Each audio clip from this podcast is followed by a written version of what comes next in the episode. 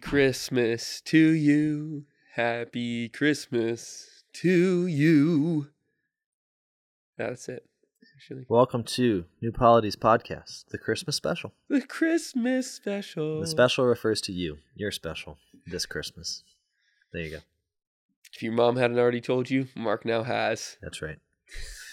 you know what I've been thinking a lot about this Christmas? What have you been thinking about, Mark? Children. No, really? Not because I have them, but because Christ comes as a child. Yeah. It's incredible. Because when you think about children, what makes them so interesting, their kind of vocation in life, seems to be that they provide concretization to human institutions. Right? So, what I mean is, they always miss the beginning of things. So, the child is the only member of a marriage that wasn't at the wedding. Right? and uh, and so when they look at you and your wife, they don't see something that even has a speckle of contingency about it, right? Because there was no prior time in which you guys weren't a stalwart institution. That's right. You And- are the bulwark. Yeah, you're Mhm. like you're like a natural. You're like a, a rock or a or a, a nice tree. Like it has the appearance, the institution, which is free and creative and chosen and, and remarkable in that sense. For the child, is necessary and natural. Speaking this way, and sometimes it's easy to think of the child being wrong, right? So like, you know, your child, he looks out, he sees the highway, and he gives it the same natural necessity as he does like the field next to the highway. Right. Right. Yes. He just And so- accepts it as a given. Yeah. Both are just. Equiprimordial. Yeah. They're there, you know. Uh, and so you might think of education as this kind of correction of the child who is born in the wrong. So you say, actually, now that you are a man, my three-year-old, you can distinguish between artifice and nature, the works of man and the works of God, etc. Yep. But in another sense, the child is obviously born in the right because What God has brought together, let no man asunder. And unfortunately, this applies even to our highway building, right? Because the single act of creation. No, I think we should make it asunder. Well, okay. but to the, in the eyes of the child, right, who sees the highway and the field with an equiprimordiality, Nice. Words. he is seeing them as part of one single act of creation. And insofar as that's the case, he's quite correct. Mm. Because when God made the world, he made it with us in mind. And somehow, mysteriously, his singular act of creation, this great gift, includes our free choices as, I was going to say part, but as like the shape of creation itself. Right? So it's not like God creates a sort of fundament of nature. He's like, here's your world. And then you guys get to do stuff in it as if for God, these are surprises to him. Like, oh, look what they did with that. Look what they did with this. Mm. Know, we can speak in that way. And I think it's good too because it shows his fatherliness and the fact that, you know, like in the book of Genesis, it says that God gave the animals for Adam to name in order to see what he would name them. Yeah. It's just delightful, you know. But you can't really surprise God, you know. what did you call that one? Yeah. and it's a, it's a paradox, right? Because because you have both freedom and necessity in this kind of synthesis. Like I go and I act, but at the same time, God's creation always already, to use a sort of postmodern, uh, you know, trope, always already contained my free action. Like when He created the world, He created it with me in it, doing the things that I do. So so human life, human existence, is always this feeling of um, freely acting, but only because you're first given the providential order in which Mm. you act. So it's just you know you're you're giving and receiving. It's freedom and necessity. It's it's you know okay. So the child though is marvelous because he actually provides that correct view of the singular act of creation. The child who looks upon the highway and says, "Yeah, this is really part of the world." is not wrong. And in fact, that's why we should be so worried when we make highways. It's that we're not like extrinsically adding something that doesn't really have to do with the creation, you know? We are actually shaping the singular act of creation in our freedom, our mysterious freedom. And so the child's quite right. That should scare us. Yeah, I feel scared. There's more here. beautiful there's more beautiful examples like the marriage, right? Like the child is the one who shows us the indissolubility of the marriage precisely because he can't see it otherwise Mm. you know like when when when you marry why does why does why does marriage produce children well one of the things that seems obvious is it's like when you say yes to the child, you're saying yes to a view of your marriage that can't but see the thing as natural. So it's not just incidental that marriage has children, it's that it affirms itself, right? And there's a danger here, right? You don't want to like make a marriage work by having another kid, right? That's not quite the idea. But it is the case that the kids provide to your adult view the necessity, even while you, in your experience, provided the contingency. And and in that you kind of have a it's like we, we want to say human beings know things. But we're social animals, so I think we actually know things like marriages and highways and trees in the world as a society. Like you need the consciousness of the child who delivers this sort of almost godly view of the thing as being part a necessary part of the singular creation, Mhm, made mhm. natural. Yeah. And then you need the Working out of providence. yeah, yeah, yeah, call it. Yeah. exactly. Yeah. But then you also need the consciousness of the adult who sees the thing as Yeah. free, Mhm. creative, artifice. Yep. And so what who knows the thing itself? Well, it's not any it's not you and it's not your child, but the family knows, has a familial knowledge of creation as both nature and artifice. Right? You know the transcendence of nature and artifice like for each other as a family. You don't get to know it as an individual. You, you, you know, the child looks at your marriage, sees it as natural, and you learn from the child uh, about an indissolubility that's real. Even as you teach him about a contingency that's real. Like, yeah, once you weren't around, man, and I married your mom because I thought she was pretty. Could could have married anybody, but she's the one. So so you teach each other about these two aspects of the single mystery of creation. That's really nice. So we actually have a paradox that God has pedagogically enabled us to better understand. Totally. That's what children are for. Man, I love children. Yeah, I mean, uh, the, people sometimes talk about children as if they're like for the um, continuation of the species. Like you need children because you need more adults. No. You have children so that they teach you about God and reality. yeah, I think so. Because you have to you have to have an argument about why sense. kids exist without death. Like so, Mm. when before the fall, Adam was was uh, without without sin, and there and there wasn't this specter of scarcity and death that informed their acts of reproduction, or not even reproduction, their acts of procreation. You have to ask, like, when he and Eve talked to each other, like, "Hey, should we have a kid?" Why they wanted it. You, you have to be able to say. I mean, Aquinas says, well, the reason they had children was for the multiplication of the individual, as opposed to the preservation of the species, right? Because Oh, nice. there's no species to be preserved. God preserved us. Hmm. And so somehow you have to have an understanding of the child that that isn't afflicted by the fall. Like when Adam and Eve, prior to the fall, decided to have a child, what were they deciding about? That it would be very good to have a child, but why? They're not scared they're going to die. There's no sense of like, you know, I need something to live beyond me and posterity. There's none of that fear, right? hmm which is why yeah so so it seems to me like saying that there's something that the child um, tells you about god and it's not just like it's not just the trite things of like the the uh, the cuteness the cuteness of god i don't think god is cute You don't think so? I think he's cute. but it's christmas and so christ comes as a child yeah, you know. why to show us the father Yeah. and I think this is something beautiful because there, there it, it's not.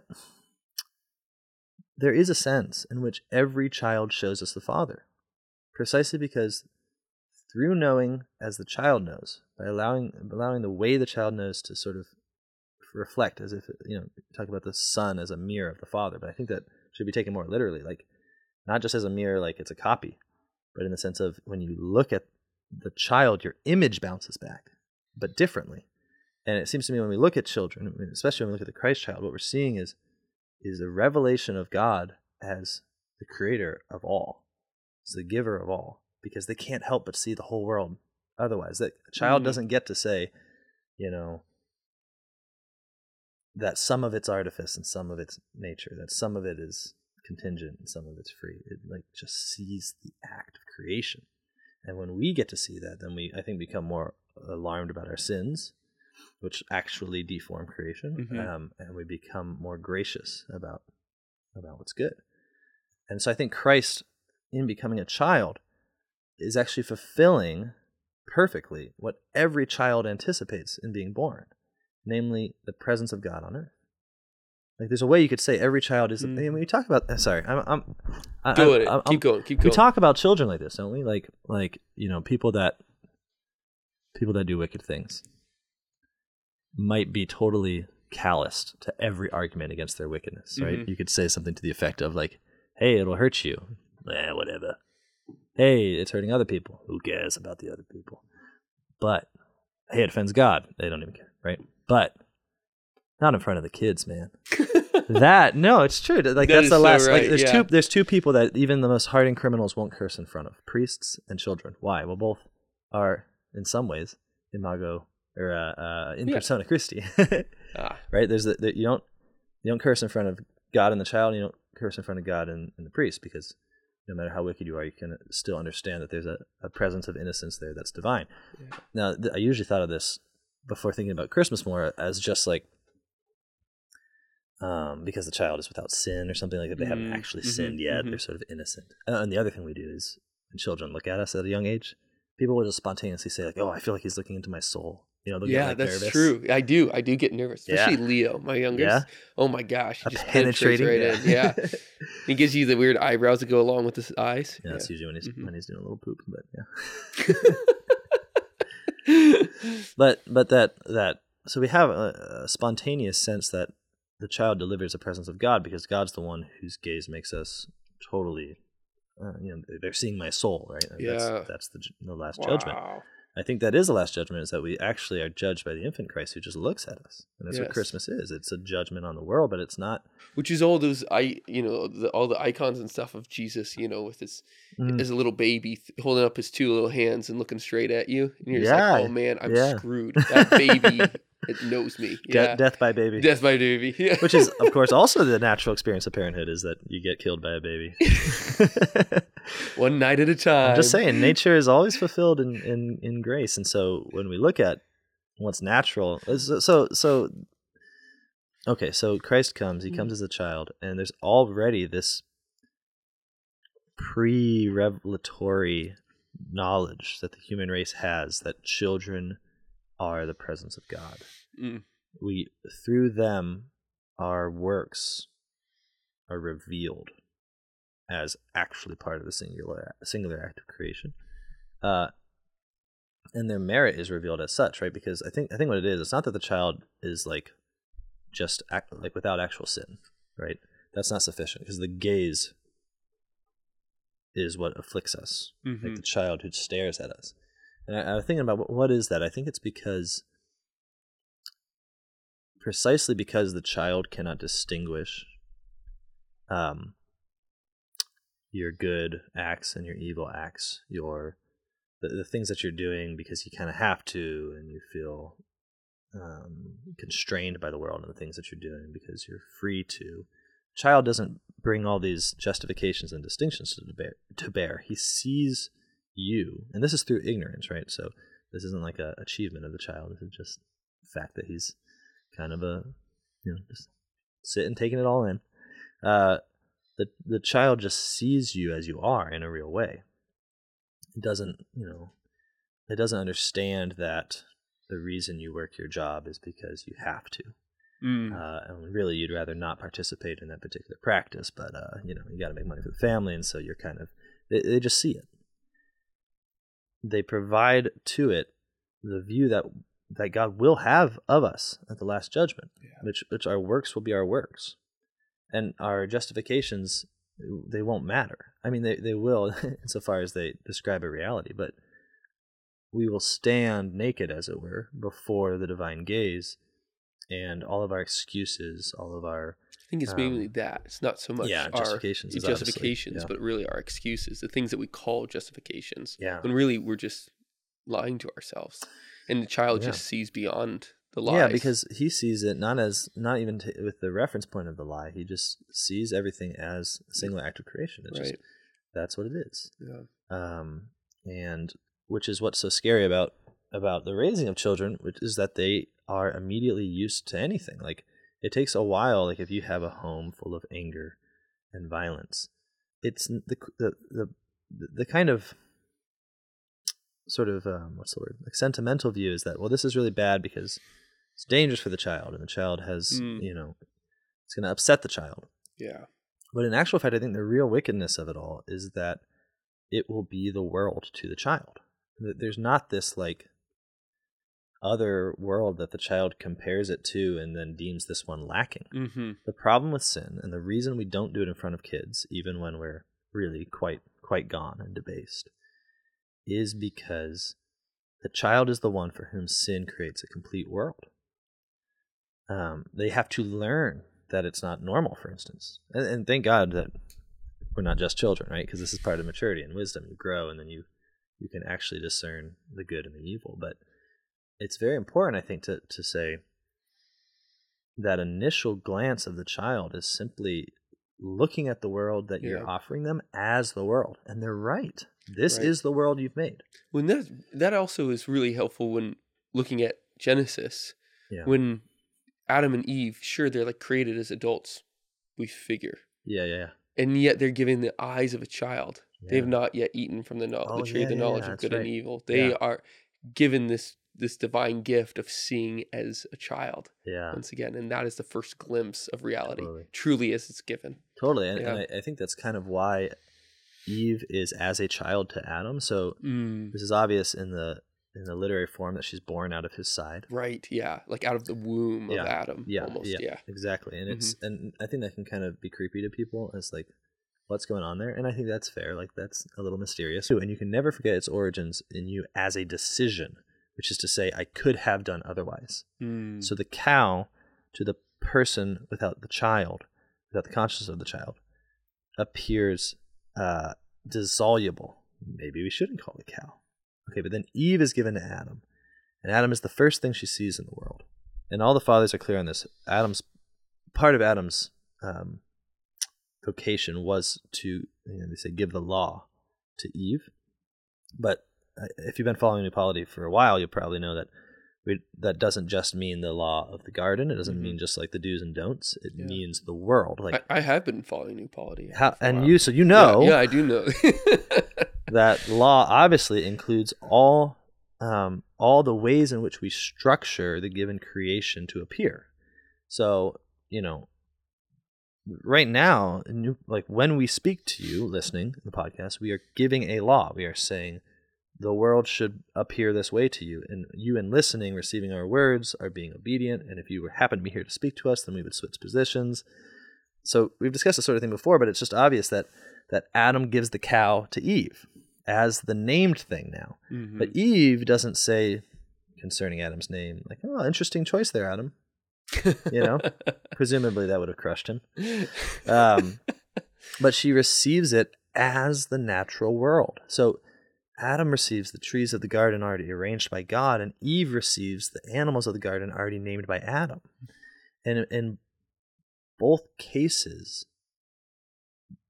the person is as child to father, Mhm. not in the sense of like simple weakness, where it's like, well, you, they just have to receive because they're ignorant. And this is really important. It's an enabling weakness. Like the fact that Eve can receive the word as being natural to the thing means that Adam's naming is genuinely possible. And this is, I think, what the story is trying to say. It's it's that you know, like um, you know, Paul will Paul will make this a principle later when he says that power is made perfect in weakness. Mhm. This is so obviously true in the beginning, right? Like Adam's power to name is imperfect. It's not good for him to be alone. It's not good for him to name alone. But it is made perfect in someone to receive the word. And and, and that reflexive reality. I mean, we're always giving that to each other. And I hope by now it's clear that we are all still children, you know, in many To- ways to yeah. one another. That's right. Yeah. But the child, and which is obvious, right? Because Eve is not a child, like Mhm. you know, in terms of age. Well, maybe she was one years old. She was Maybe zero, less. one day. Zero. And we're gonna have to think about this one. But That's a baby in an adult's body. wait a minute, it's Oh like, oh no, gosh. oh no, Adam married a zero-year-old, but he was a zero. He was So this is just all uncomfortable. they. Did you see what I'm saying? Like they, they like it actually enables Adam's lordship, right, to have a view of the world that that cements, that naturalizes. And I think that's what's so fascinating about Christmas. Sorry to take that long detour through Genesis is that when the Christ child comes, he condemns the world, right? And he comes at just the right point when the world needs to be condemned. As as a child who sees that world as the creation. Only now, like when we say that, we must mean it to this infinite degree because that's our creator. Yeah, so it's, it's So all of Herod's a- stuff, all Mhm. of all of Rome's claims to divinity, um, the whole empire in which he's, and then all, and then all the the law of the Jewish people, like both are given to the Christ child, who as child perfectly sees them as this is like when we talk I'm sorry when we talk about Christ redeeming creation right this must be like this must be part of it that he is the one who as child sees it as creation here are here's the world. Here's the names that you've given to things. Here's the structures that you've made. And I've come to redeem that right? It's not that there's this it's, it's yeah it's not just like Christ has this non-child consciousness inhabiting a child's consciousness I think. It seems unlikely. But that he actually fulfills what all children do. Like there's a there's a um they observe and they judge. yeah and their Mhm. and their judgment is of a act of creation The judgment is not of you know some decisions that could be otherwise Right. Yeah. Yeah. He sees it and he says, "This is not good." yeah Yeah, he but he can comes- he yeah. can say it thoroughly precisely as a child Right. raised in it Yep. um So what do you have? Yeah. So one thing that I've been thinking about this Christmas season is um, the way in which God takes the idea of enslavement, which you could say Yeah. is seeing the equal and rendering to them the unequal, taking him who is equal and, and yep. giving him something that's not his due. makes sense uh, and then and flipping it on its head. So seeing the unequal, Yep. and giving them the equal. So you see this insofar as, um, I will give to him the throne of Jacob, and he shall reign over the house of Jacob. Yeah. He's looking at man and giving him sovereign divine powers. Yeah. And of course, Jesus is God and such, but it is that is the idea of the child, the the, the child from the virgin coming up and being being the sovereign. hmm So, and there you have this tectonic shift from the from the slave who's the equal receiving what's unequal. Now God, you can say as father, turning to the child, the unequal, and giving him the equal. yeah So part of the movement of of seeing and judging creation is saying this whole order is backwards. Mm. But it also is kind of an order saying you look what you have created, like w- look what you have done. I I I observe, I judge. This is backwards. Yeah. We need to change this. Yeah. Where how does how does slavery come into this understanding of of this providential unfolding of reality? Yeah, I mean, Christ became a slave so that we could be free, right? Mm. And I think that um, it's already present in the in the infancy narratives. I mean, the the image is that the kings of the nations come and bow before a child, and so it seems to me like you, you're right. You have that you have that inversion. Um, but yeah, Christmas sets us free. I mean, Christmas is, um, Christmas is a time where we give gifts, right? Very makes sense. Seems easy. Um, but that's what a gift is. I mean, what you're describing the the the the giving unequally, or rather the the the undeserved. Um, the I mean, a gift is undeserved. Is all I'm saying, right? So all our gifts are sort of modeled after the gift of God. Seems to me. Is that what you wanted me to say? No, I, I didn't want you to say anything. I wanted me your, up. I wanted your take. beam me, beam me up, Scotty. That's where I, uh, I, th- yeah, I think. I'll just try and put it together. Is that, um, part of the world in which we've that we have received is that we cannot is that it has been compromised Yeah. Like the creation that we have helped to develop and and to make actually um through the strange providence of God has not gone according to the will of God. Yeah. And that the recreation of Christ still gives that blessed dignity to the decisions that we have wrongfully made It's amazing. and says all right you've take you've created this particular you've made a particular order based upon of course the eternal law the eternal wisdom from which god created everything and said let me give you a new way of doing this Yeah, I know. you know I know. I mean, think Yeah. about Christ child. The Christ child becomes a king. You know, Yeah. when when our whole notion of kingship was perverse, the Christ child becomes, um, he becomes a priest. When our whole notion of priesthood and sacrifice was perverse. right? Mhm. Um, th- this seems to be something about saying that Christ became sin Mm, who knew no sin that contains all of this in a neat little package yeah wrapped in a red bow Mm, uh, because christ is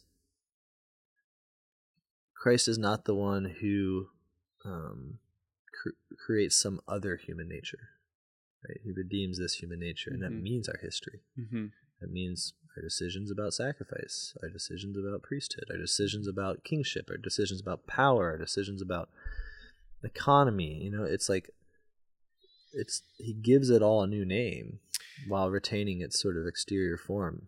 I w yeah so okay you mentioned christ coming as turning over kingship and turning over priesthood Yeah, I think so. But I think actually turning over prophet is maybe the more interesting thing here Yeah. because if you obviously in the Old Testament you have prophecies that are made like this will happen. Mhm.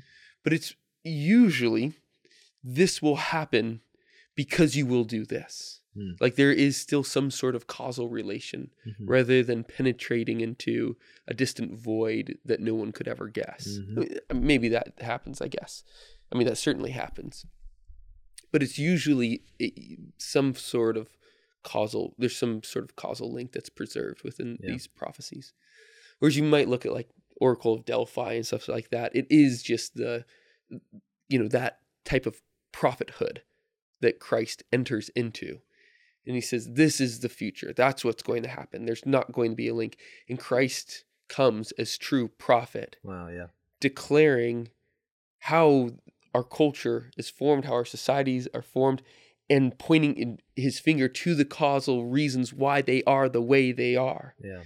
And so he comes and says, This is true prophethood.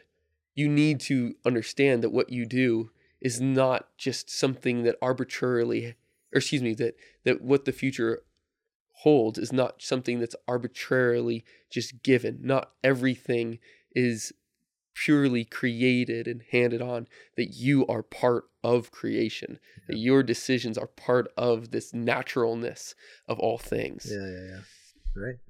I think that's par- partly where where we where we can try and draw a link of of Christ coming, creating all things new. This childlikeness that he that he gives, this child observation. What's a good way of saying this? Consciousness is what you were saying. Yeah, I it's a little bit yeah. That's a little bit bloated. That feels little- like a heavy academic. diaper. Yeah. Yeah. so Mm. it's Christmas once again, and um, what are you guys thinking about this Christmas? you talking to me? Oh, the, they're not listening. Or the haunting? Uh, uh, yeah, they're haunt- not yeah. responding to us. This is mean. I hope everyone read a Christmas Carol it's great. I think uh, I've been thinking about our critiques of capitalism, our critiques of the various vices associated with money, and I think what we are is Dickensians mm, really? from Dickens. I mean, Yeah. every time I read him, I'm not talking about his like like expressed views. I don't know. I don't know how much he did of that. Um, but his spirit. Do you know that Chesterton said that we'll never be able to understand Christmas until we've understood Dickens? Sounds like a challenge, anyways. but he said that Dickens never really understood Christmas, That's and that we we need and then we need to uh, understand Christmas to be able to understand Dickens. and then he lost me. Yeah, yeah, And I didn't understand anything he said after that. Well, it does seem like the what's lovely about Christmas, and one of the reasons children like it so much, is that it allows for just a simplicity of celebration. It's like it's a birthday party, right? It's what Christmas is, and you don't have to really explain Christmas. Um, a lot of the feast days, like it's very important to like get all the steps right, the history of it, etc. But with Christmas, it seems so intuitive. Um, and I think a lot about the Dickensian sort of style of arguing about what's right and what's wrong is is like that. You know, it's like um like Christians need to I think recover a sense of just being able to say um you know, it's good to take care of widows and orphans. It's bad to um you know, Speculate. well, I was to say it's bad to it's a bad it's bad to gain without without giving Yeah. right? Like things that are things that are obvious on Christmas. Yeah. Isn't it isn't it funny how our society does three things that are allowed on Christmas that are not allowed any other time of the year, right? Giving, listening to jazz, and being a Christian. And that second one really irks me still. no, it's great because it's like uh right, Christmas is the one time where you can go and proclaim the gospel and no one bats an eye. Maybe that's bad, but there's something really beautiful about it. Like Christmas carol are almost always the most powerful evangelical words. You think about like "Oh Holy Night," um, or you think about you know, I heard the bell. No, that's not actually that evangelical. Heard the bells. That's just Longfellow. I can't really remember the lyrics. All right. Anyways, the point is the point is simply that Christmas is a time in which, um, because of the simplicity of the celebration, and because of the great joy that it involves, we are allowed, as it were, to indulge. I think the feelings that would have been very common to a age that was devoted to Christ, to Christendom. That there's a reason that Mm. the things we associate with Christmas tend to be medieval things um, that come back up true. for a season and then fade away. It's like we've kind of shoved everything into Christmas, as it were, like you know, wassailing or something like that. We've spoken about some some good old wassails before, um, and I I just think it's like a Christmas mode of thinking, a Christmas mode of arguing. Is to say like, well, of course, there's no justification for ever stealing. Of course, we should always be generous. Of course, we should give gifts. Of course, you know, like the th- I know a family that on Christmas time, they they save up money throughout the year, and then they just they just give people cash, like during Christmas time, little envelopes full of cash, and they give them to people, and it's completely like, and it's their Christmas tradition, and it's beautiful, but it's also like, that's just called almsgiving.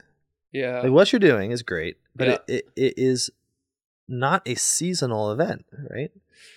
Well, and this is it's so funny that we have this. We do have a seasonal event called Christmas where we harken back to this, these old Christian ways of doing things. And those within those old Christian times, they had seasons, namely like Bishop Boy Bishop and Lord of Misrule, where they get a sneak preview of what we were going to do now. and they say, "Hey, remember, it's going to be bad when, Yeah, when yeah. the when the Yeah. capitalists come, right?" And we're like, hey, And, remember uh, one day it was good. yeah, and we do the opposite and don't realize that life could just be lived this way. You know, Life could be lived like it was always. Christmas. That's not even our movies are like this. Like people every every year there's movies where they're always trying to figure out the real meaning of Christmas, right? That's sort of the trope. And of course the Christian response is like, well, the, the meaning is Jesus, blah blah. blah. Of course it is.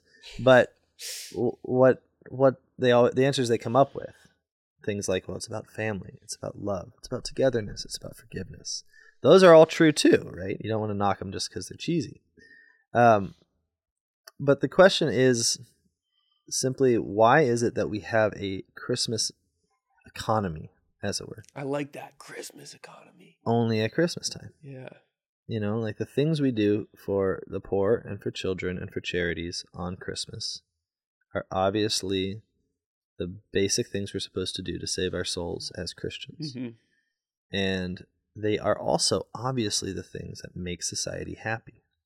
Like people like christmas time even if you say well people are usually depressed at christmas time it's because they know they're supposed to be happy that they're so depressed. So the point remains. and they're not actually engaging in the Christmas economy. yeah. I think that's that's actually it. It's the same thing as like when um, you're not actually you take the habits, uh, the customs, the rituals that Mhm. are uh, of the time without the spirit that comes with it. So they're just like yeah, yeah, dead yeah. rituals. So it's like, oh man, I send out my Christmas cards. I hate doing this. They cost so much. I've talked to that person for years, and then I'm not going to give send that one because that will just be another wasted four ninety nine or whatever. And then they send you a card, and then you like put on your jacket and like trudge out again with your kids in the car through the icy streets to the post office to give them a card, and you're Right. just like grumpy because of it. Yeah. It's, like because you're doing the ritual without the spirit, brah. Yeah. Yeah. No, but you're right. As Charlie Brown would say. Yes, yeah. I don't You- know. What does he say? Um, Something. He just he you, says something. you said that um, you know, Christmas as a time where we talk to people who we haven't talked to in a while, hmm um, which is like visiting the sick almost. Like, I'm thinking about the corporal and spiritual works of mercy, which Mhm. become norms at Christmas time, even for people that aren't Christian. It's like, well, what do you do? You visit, you visit people that you're supposed to visit. Right. Yeah. You listen and think about Christ. You know that's allowed on Christmas. It's on the radio. If people are listening to the radio, um, you give each other gifts without expectations of returns. Right. So you participate in a gift economy, which is the economy Christ came to give. Right. You say things like it's all about family. Right. You you gather together. You share meals. Right. You live as the Christians did, but it's like a Disneyland for it. Right. It's like it's like we're gonna have a a day or two where you know you feel bad, for instance, if someone is without a family to go mm-hmm. home to at Christmas. So you right. even even people that have no you know otherwise christianity will will feel that and say you know come on over for christmas dinner that Yeah. sort of thing it just seems like the the the problem with the world is that it tells you that christmas only happens on christmas i think it was chrysostom who says something to the effect of uh, maybe it wasn't there's someone who, eh, i'm thinking of a poem maybe but it was something of like be Christmas in me was the prayer to Christ. And maybe I'm mixing this up with be Easter in me. But either way, point is that the feasts of the church, while of course they come seasonally and they give us these moments and these reminders, they are all supposed to habituate us, to teach us, so that what is taught can flow out of our hearts every day All, of the all- year. yeah, 'cause it's not like Christ comes just one time a year. Right. He comes every day. Right, It which is the just whole, the whole paradox. Yeah, or happening. like Christ is only resurrected on Easter. Yeah, yeah, he yeah. resurrects every day. You Yeah. know, I mean, he sacrifices every day. so it's the a ne- representation of the mass. It's supposed to be every day. You know. Next time people ask you, what are the what's that what's that new polity uh, uh, econ- eco- economy idea? Yeah, You just tell them it's the Christmas economy, baby. Christmas every year, right? I love that. Every year, every day.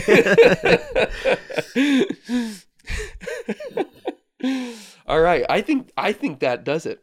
All right, We're we're naming the new the new book Christmas Economy. Christmas Economy. I love it. Give it a little tinsel framing on the front cover. I think what we should do is not name the book that, and then reprint it, sell it on Christmas oh, as the Christmas economy subtitle, previously named Good Money or whatever we call it. so then we're participating in Americans America's version of consumerist Christmas. Just rebrand it. I love it, baby. That is so good. this is great. Well, guys, I hope you are having an amazing Christmas with your family. I hope also that you're taking all 12 days of Christmas off. Oh yeah, you gotta Yeah. you gotta take the partridge, the pear tree, the Lord's leaping, everything. Yeah. It's yours. Golden rings, steal them if you have to. yeah, if you can do that, we we um we think that you would have a great time. Extend the Christmas economy as long as you can. yeah. February 2nd is a long time. You know, get all the practice in as you can. Yeah. Yeah, and thank and thank God that there's uh, such goodness still still left to us, right? Yeah. Man, evangelizing this world is very hard, but come Christmas time, you can do it. Yep. Love. All right.